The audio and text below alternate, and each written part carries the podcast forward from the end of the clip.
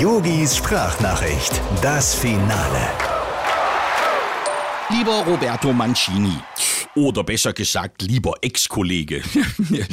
also damit meine ich jetzt nicht, dass du schon, also ich meine, weil ich ja auch mal Nationaltrainer war, ja, und du ja einer bist, ja. Also noch, ja, ja was denn, Roberto? Das frische Lüftchen, das du gerade im Nacken spürst, das ist keine Frühlingsbrise. Das ist der eiskalte Wind, der jetzt durch deinen Arbeitsvertrag weht. Das muss man sich mal überlegen.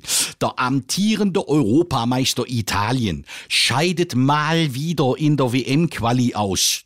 0 zu 1 gegen Nordmazedonien. Also bitte. Und komm mir jetzt nicht mit hier von wegen an die eigene Nase packen. Du, ich hab mich letztes Jahr gegen Nordmazedonien lediglich mit einer 1 zu 2 Niederlage blamiert, ja.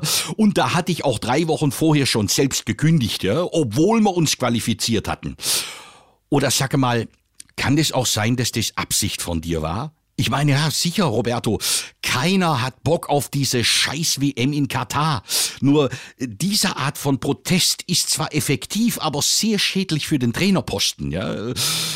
Allerdings, wenn du mir jetzt noch sagst, dass ihr euch bei der letzten WM in Russland auch absichtlich nicht qualifiziert habt, weil du grundsätzlich nicht an Turnieren in Ländern teilnimmst, wo Menschenrechte mit Füßen getreten werden, dann mein lieber Chapeau und höchsten Respekt. Lieben Gruß, dein Yogi. Ach, äh, Roberto, eins noch. Gib mir doch nur eben Bescheid, wenn du in Italien den Spind räumst.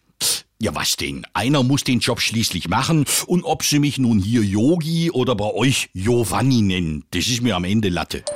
Yogis Sprachnachricht, jetzt auch überall, wo es Podcasts gibt und auf